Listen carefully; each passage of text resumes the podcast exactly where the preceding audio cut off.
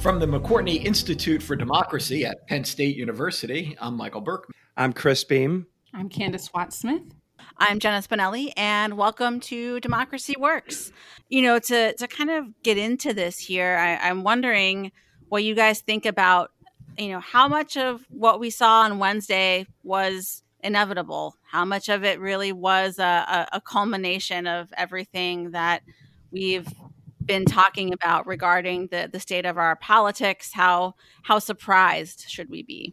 I think it would be too far to say that what we saw on wednesday was inevitable mostly because we have choices that we can make and we've made over the course of not just over the past 4 years but over the course of american history several bad decisions that got us to this point um, are we surprised? That's a different question. Perhaps not. I think that one of the things that um, came to my mind is that the Department of Homeland Security has said for years that violent white supremacy and far right extremists have been among the top security threats in the United States. People have not taken that seriously. The Senate and the House put forward a bill in March of 2019 to have a task force that ensured um, that we kind of kept our finger on uh, keep our finger on the pulse of these kinds of movement movements, these kinds of activities, behaviors, um, and it hasn't been taken seriously. So you know we got to this point because we've chosen not to do a lot of things when we could have done things very differently. Yeah, uh, I want to follow up actually on, on Candis's point there. I mean, uh, one thing that I noticed watching all of this is that it seemed like a continuation to me of what happened up in Michigan. Just uh, I don't know, mm-hmm. was it a mm-hmm. few weeks ago, a few months ago, when I bet it'll turn out to be some of the same people stormed the Michigan State House dressed the same way, armed even more heavily than they were in the U.S. Capitol, and then they developed a plot to kidnap uh, the governor and to hold her for ransom or maybe just to execute her. And, uh, you know, it shouldn't be lost on anyone that some of these people in the Capitol yesterday were carrying zip ties and probably planned on doing the same thing. So, I mean, one concern I have with this, and, and I think there are other reasons to talk about why this was, you know, shouldn't have surprised us based on what we've seen over the last couple of uh, years. But I don't want this to be seen as a one off and then dismissed. I mean, this mm-hmm. this is part of a pattern that we have seen continuously, not only during the Trump years, but uh, but before as well. And you know, it just seems to be hard to get right wing terrorism to be taken seriously. Uh, they seem to be treated very differently. Uh, but uh, yes, of course, this was uh, and and I mean, part of what concerns me about this whole thing is, you know, from a tactical perspective, they have to see this as a massive success. You know, they took over the Capitol, and then they were able to walk out and shake hands. I mean, it was just craziness. So it's not only that, you know, we could have seen this coming, I think we can see where it's going. Well, you know, I mean, I, I, I think that's right. You know, that there's this um, line you can draw that goes back a long, long way. But I also um, don't want to, uh, you know, lose sight of the fact that this is um, Donald Trump and his minions and enablers. And the thing I was thinking about, Jenna, who the woman from Pittsburgh that we interviewed a long time ago, Salena um, Zito. Yes, uh, Salena Zito, who who coined the famous phrase that um, you know um, Democrats take Trump Trump literally but not uh, seriously, and his followers take him uh, seriously, but not literally. And you know what you what you saw was that that distinction, if it ever had an ounce of legitimacy, it's gone. And and the idea that we could um, just keep just assuming that this, um, you know, piling on the gasoline that we didn't have to worry about a match. Um, it, you know, makes us all look like fools, um, both his supporters and his um, his opponents. But um, you know, bottom line, it was it was gasoline, and and um, you know, I'm I'm shocked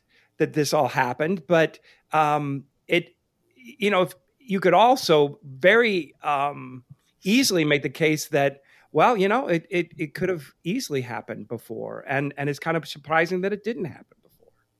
And, and I mean, let's also put it in the context of what has been a continuous stream of disinformation and alternative reality uh, that's been propagated by some quarters of the media and by some politicians. And that's this was all based upon a massive lie. It was all based upon the idea that Donald Trump actually won the election and that there's something fraudulent. And we have been hearing that from before the election. Let's not forget that. Before the election, Trump told us if he lost, it would only be because the election was rigged. This was supported by, you know, let's not let's not give Mitch McConnell any kind of pass here because suddenly he's upset with Trump. Day after that election, Mitch McConnell could come out and said, "Hey, we know who won." But instead, like all the rest of them, pretty much all the rest of them, they allowed this thinking to go on. And what you then had was a mob of people living in some sort of alternate reality, acting out on the basis of that alternate reality. We've been talking about this for years on the show. We've been saying that this is dangerous for democracy.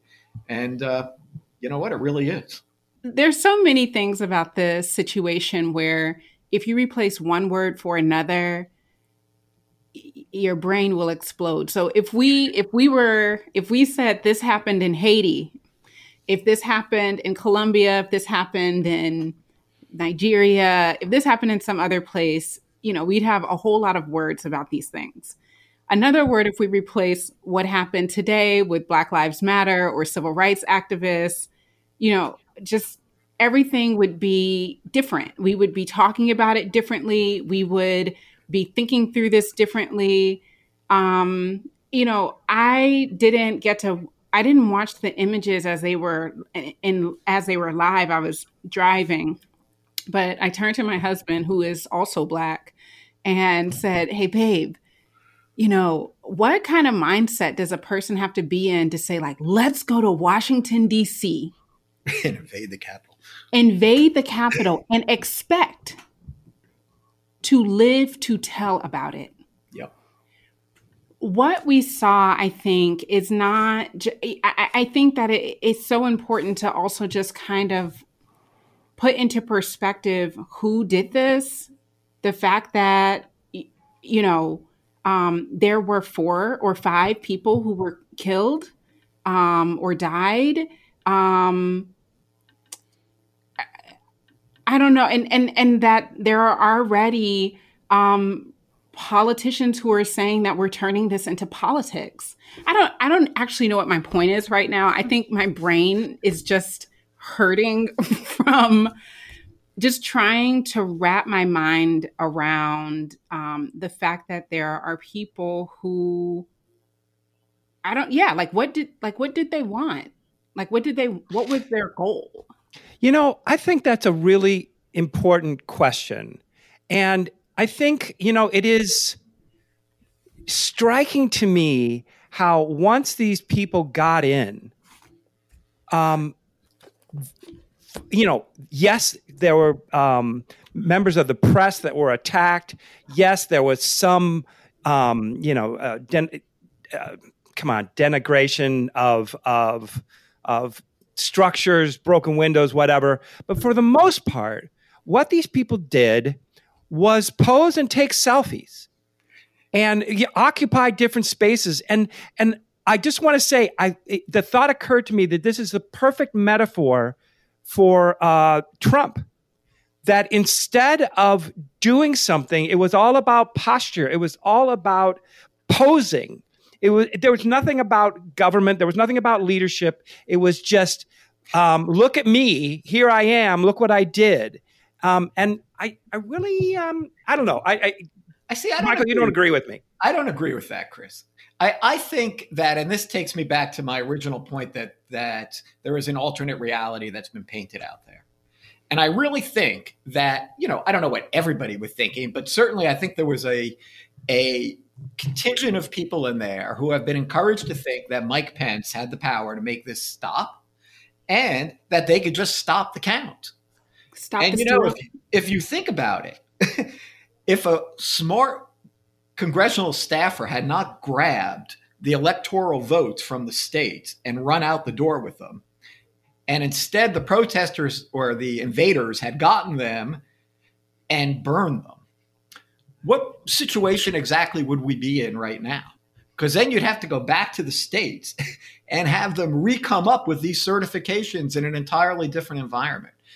I have no idea how that alternate reality would have played off, but I think that we're downplaying it if we don't take seriously that Donald Trump has been telling them that Mike Pence can make this stop, that this was some sort of a decisive day, that they still had options.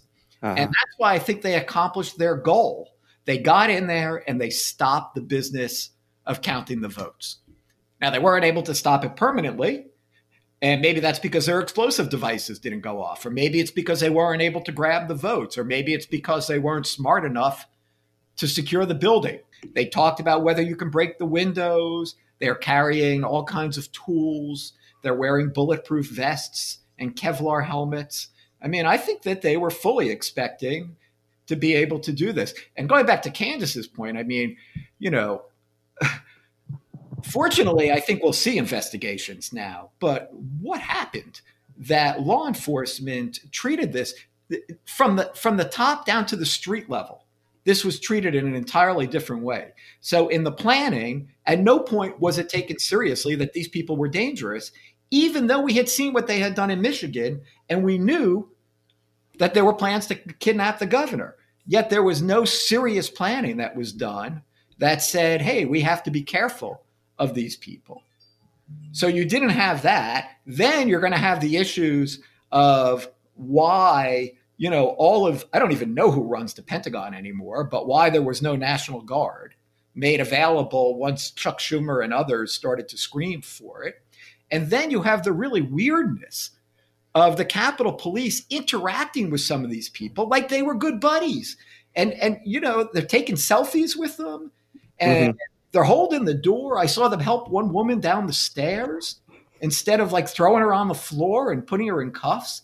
And and so there was this from the top down, there seemed to be this kind of thought that this was a different type of protester than at other times in DC. And I know Candis wanted to Oh no, I just oh, okay. when you said that, what what I what what I got to thinking about was um, how somebody was talking about the interaction between the police and the protesters, and you know he was saying like what's going on, and there someone tweeted, you know, it's like asking where is Miley Cyrus when Hannah Montana's on stage. That's because they're the same person. Mm. So, you know, what is it that you're expecting? And just going back to the to the thing that I brought up earlier about th- that bill um, from March 2019 was that part of the bill was to create a task force to um, address and combat neo-Nazi infiltration of uniform services. Right, so the people are well aware of the link between people in the police, people in the military, and um, right and these far right and white supremacist organizations. So again we just and I, and I say we like as an american haven't taken this seriously seriously enough. Um yeah. In fact in both congress and at the executive level it has been explicitly stopped right? They're, they have refused to allow for the investigation of right wing terrorism as terrorism. Uh, you could go through a whole. I mean, it even comes down to the, the refusal to allow for the study of gun violence deaths. I mean, there's just mm-hmm. there is just sort of a refusal to know what they don't want to know, uh, for probably largely racist and also the sort of right wing reasons. And now we're seeing it. Well, I, I think that's another question, actually. Uh, is the, is this where things go, or is this the moment where the fever broke? And right, and, and my wanna, my hope is that it's the latter. Right. And I want to come back and, and talk about that in a bit when we get to like the kind of where we go from here. But I, I want to shift if we can and, and talk about some of the, the reactions by the time we got into, you know, Congress getting back into session on on Wednesday and even in the, the video that President Trump posted on on Thursday night, you know, everybody's talking about the the damage to American democracy. And i don't think i've ever heard the, the word democracy uttered as much as i have over the past couple of days. And i guess what i would like to hear your thoughts on is you know how much of this is just you know good political sound bites you know these types of things versus like a truer commitment to actually restoring democratic norms and institutions and and what are some of the kind of signposts that you know everybody should be looking for in the coming weeks months maybe even further than that to to see you know how how true and how deep that commitment to democracy actually is? Just about half of the republican caucus in the house voted after this to throw out the arizona vote results so and then there's been some interesting analysis i've seen that seems pretty compelling to me that you could pretty well predict those votes by Trump's vote in their congressional districts. So we know exactly what we're seeing.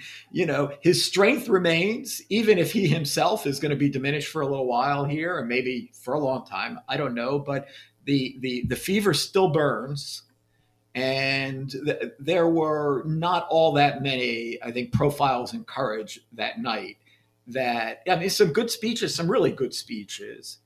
Uh, but you know, Mitch McConnell, I can't really take Mitch McConnell seriously when when he speaks that night after everything that he's done. No, to to just answer your question directly, I think if you see um, widespread po- prosecution, if you see um, of of people who who took pl- part in these acts, if you see a genuine bipartisan investigation into the events, into what happened, and um, if you see um, uh, uh, expressions of contrition on the part of people who made this possible, then it will be possible to move past it. Um, if you don't, um, then yeah, I just think the o- the only hope we have is isolating uh, and and diminishing the the uh, power and access to power of this of this group. Oh, you'll see plenty of prosecutions of the people that pumped into the Capitol. I mean, I know the Justice Department today is saying there are hundreds of agents. The FBI has been putting out pictures.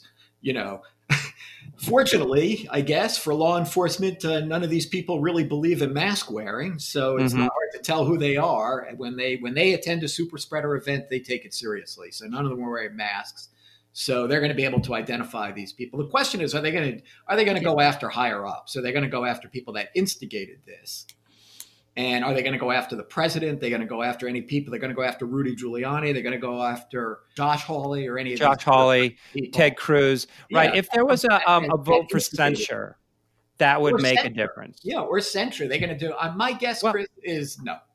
We had historic elections in Georgia that um, people turned out for a runoff at exceeding the rate of the 2016 presidential election um, to hand the Democratic Party the Senate, the House, and now also the White House. And so, not only about kind of crime and punishment, and are people going to be in agreement about what we should do in this situation, but I would also like to know if um, our representatives are going to do the work that the people sent them there to do. So, you know, in my view of this whole situation, you know, we're talking about this um, insurrection at the Capitol because it is important, but I'm really, uh, am I allowed to say pissed off that we are talking about this um, as it's overshadowing the hard work that millions of Americans um, oh yeah. put in to make attempts to steer this country if not back to normalcy at least away from chaos. That they have laid a foundation for a potential third reconstruction and so for me a lot of what we decide about is democracy being restored is going to be if the people that are officially in power we've done all of the you know, getting, you know, confirming this people, you know, all of these, we've checked off all of the boxes if they're going to do the work that the people sent them there to do. Yeah, I, I think that's very well said. My reason for optimism is that over the last month, I have been repeatedly struck by the uh, competence of, of the uh, Biden team in terms of what they say, when they say it you and I may not agree. I don't know that I agree with every cabinet appointment. That's not my point. My point is that in the way they've been organizing and presenting and um, the speeches that have come forward, they all represent a kind of uh, typical level of competence in a presidential administration. And so, therefore, I think it is reasonable to hope, at least, that um, the the incoming Department of Justice can and the incoming administration can walk and chew gum at the same time. That they can do both of these things, and I really do think that there is an opportunity here, both to move past this um, benighted, irrational, despicable moment in American history, but also to seize the moment. I think we're already seeing that much of what's going to happen here is that this is all going to be used for further to make it even more difficult to vote. that somehow the idea that there was fraud that's now everybody believes, right? Because they kept being told. So now we're going to have to do something about all the fraud that doesn't exist that they believe exists because they've been told it exists. And so one thing is we're going to see, even if we don't see it coming out of Congress, where I actually think now that the uh, John Lewis Voting Act has a chance. I'm not sure where Manchin is, but it has a chance.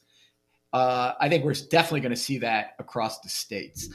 Uh, the other is the Garland pick was very interesting. He's an institutionalist. He has a lot of confidence, as I understand it, within the D- Department of Justice and maybe even across the aisle.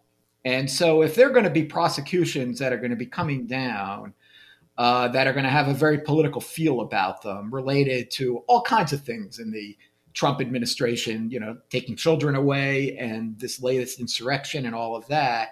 Garland might be a much better pick than somebody who would have been seen more as, you know, a more ideological Democrat, like, you know, a Sally Yates or somebody like that, who would have been highly qualified, but much more of a lightning rod. Uh, so, and Candis, did you want to pick up on Garland? Yes, but let me take a step back. Yeah. To uh, whether we're going to um, get any lessons, learn any lessons from this moment. I've been reading the Kerner Commission. And, um, you know, basically the Kerner Commission's w- was uh, commissioned because of the riots that were happening in major cities um, and you know, Johnson was just kind of baffled by, look, we have the Great Society. I'm doing all of these things. We have civil rights. We have voting rights. Why are we still like? Why are Black folks still rioting? And the Kerner Commission says, you know, they go in, they go into all of these cities, and they say, look, you know, racism plays a major role in shaping the lives of people in this country, and we need to do more. We need to put the gas on to produce more equity in society and more democracy in America. And then uh, we voted for Nixon, and we just kind of like zoomed toward neoliberalism and blah, blah, blah. Okay. The reason why I'm bringing this up is because I have been trying to think about well, when are times that we had a moment that we could learn from and do something differently and then actually do that thing. So that's that's one. In some ways, this is related to Merrick Garland because as soon as I saw that he was the pick for attorney general, I thought, oh, so I guess we are not going to pack the courts. You know, I just felt like Democrats like what lesson maybe that's maybe that's extreme maybe that would be a, a, major extreme move. Maybe that's still on the table. I don't know. But you know i feel in some ways they're like let's just keep it moving. Let's just do the things that we normally do.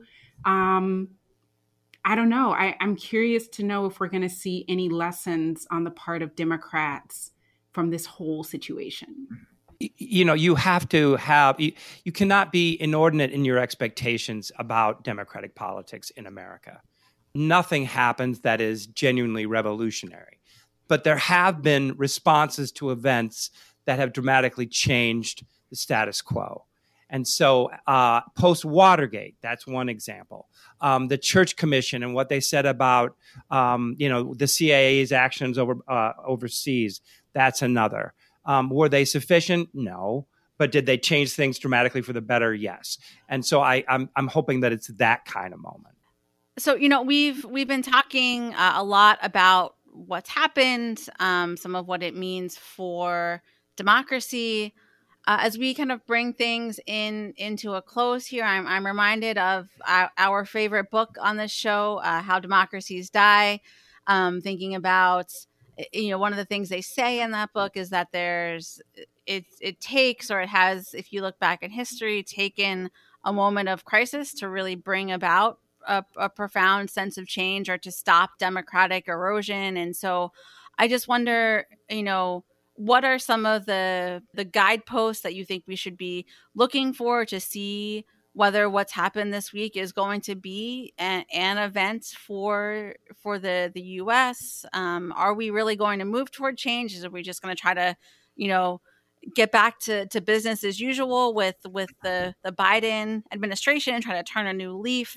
Um, what are you What are you all going to be be watching here over the the coming weeks and months? There, there are a couple of different perspectives here. One is, uh, you know, internationally, enormous damage has been done and the as if it hasn't already over the last four years, the American, you know, our country's ability to tell other countries how to run democratic elections or or anything else has really been greatly greatly diminished, and so a large part of our soft power, I think, has really gone out the door, and maybe something we'll be talking about as the year goes on. I think it will be interesting and important to see whether or not this is something we all just decide to move past or whether or not you know it's really fully investigated, prosecuted, and we come to terms with with how we got there. And I don't only mean in terms of the people that entered the Capitol. I mean those arrests are already being made as we're speaking, uh, but you know, are these senators and House members going to be censured?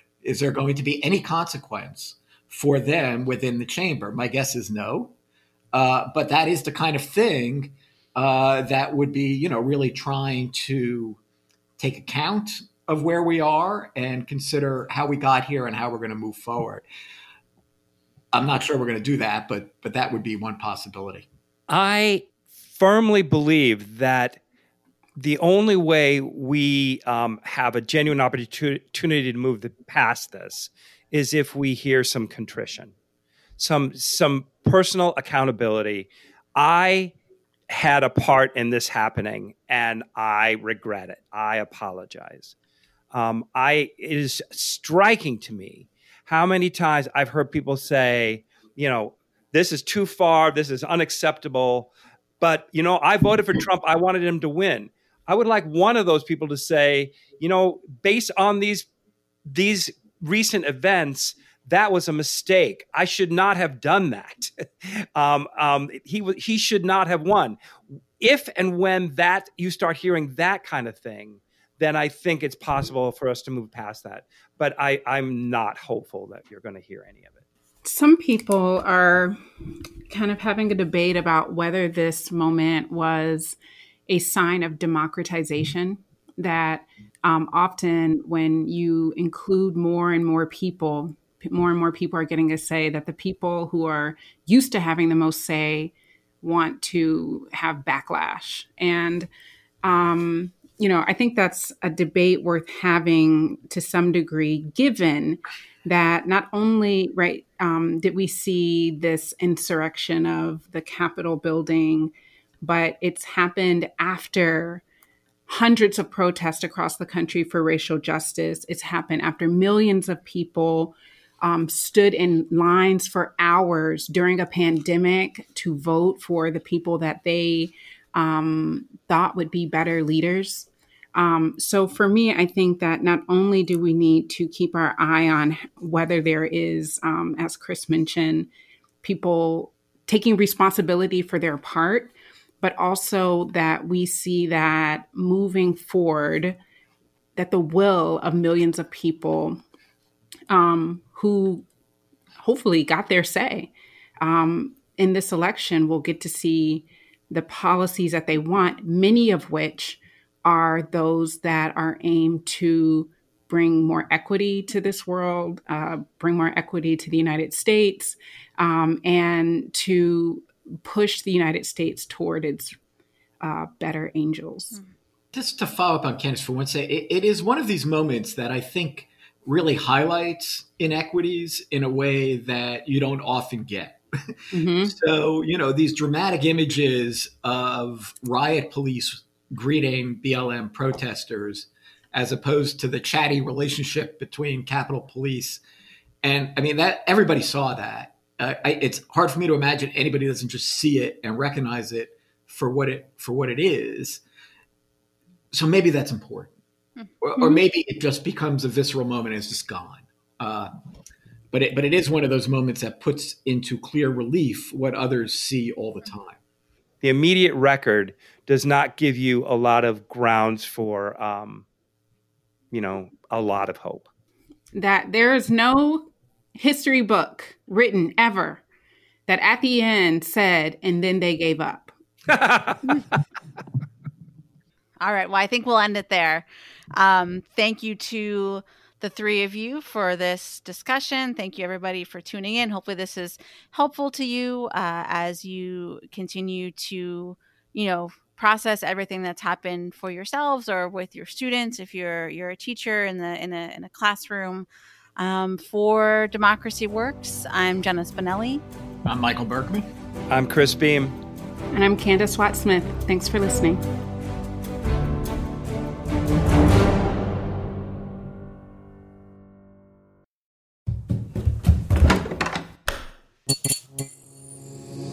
This podcast is part of the Democracy Group